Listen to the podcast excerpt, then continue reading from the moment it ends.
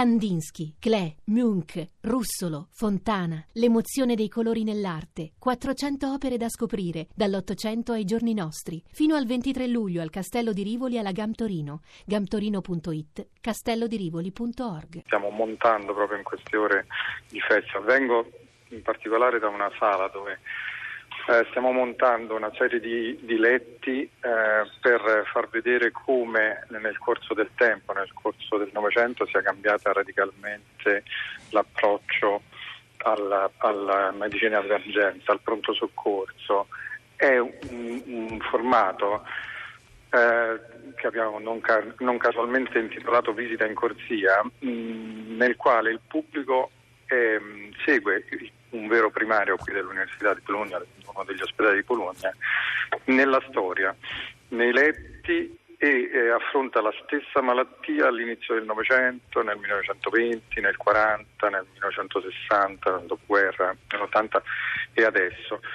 È una rappresentazione che coinvolge molto il pubblico e che fa comprendere quanto quello che oggi diamo per scontato come risoluzione di tutta una serie di patologie solo non, um, dire, non nel 1200, non um, durante la peste manzoniana, sì, a quel tempo effettivamente chi si ammalava di vaiolo se sopravviveva, eh, eh, sopravviveva per la vita, ma quanti erano? Eh, domanda. E, si capisce in che maniera ancora solo 30 o 40 anni fa un problema che oggi affrontiamo con grande serenità fosse per i pazienti ovviamente e per la medicina un problema straordinariamente complesso. Ecco, in questa maniera noi cerchiamo di coinvolgere il pubblico e fargli, per far capire quali sono stati i progressi della scienza medica nel corso del tempo. Mi pare un, una maniera interessante, devo dire molto apprezzata appunto dal pubblico. Donghi, che sui vaccini parlerete, ci sarà un incontro credo durante il festival. Sì, c'è un incontro, l'avevamo previsto a prescindere sabato alle 12, eh, al quale partecipano Giovanni Rezza, Nicoletta Lupi e Roberto Burioni, appunto. Che è il virologo mo- molto famoso, che poi è quello che ha dato fuoco alle polveri anche all'indomani della puntata di Report ieri mattina, grazie a un suo post su Facebook. In realtà, eh, se si può usare appunto questa espressione dar fuoco alle polveri, l'aveva già fatto un po' di tempo fa e devo dire su, proprio su Facebook con una dichiarazione che io mi sentirei di sottoscrivere con riferimento anche a quello che diceva Antonio Gaudioso prima.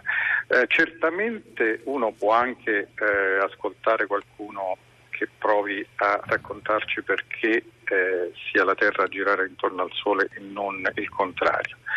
Però uno che ha studiato eh, astronomia, cosmologia e fisica delle particelle per 40 anni non è detto che debba discutere con questo signore, come ha detto Burioni in un famoso post per quanto riguarda i vaccini, discuto alla pari con chi ha studiato almeno 20 o 30 anni come me, altrimenti ehm, non si capisce più qual è il senso di una discussione eh, scientifica. Eh, so che detta così è un po' cruda, ma eh, nella scienza non è non c'è democrazia nel senso che non è che uno allora, è quello che diceva Gaudioso poco fa il problema però esatto. è riuscire a parlare a tutti coloro che hanno un'opinione diversa io, perché la scelta deve, deve comunicare.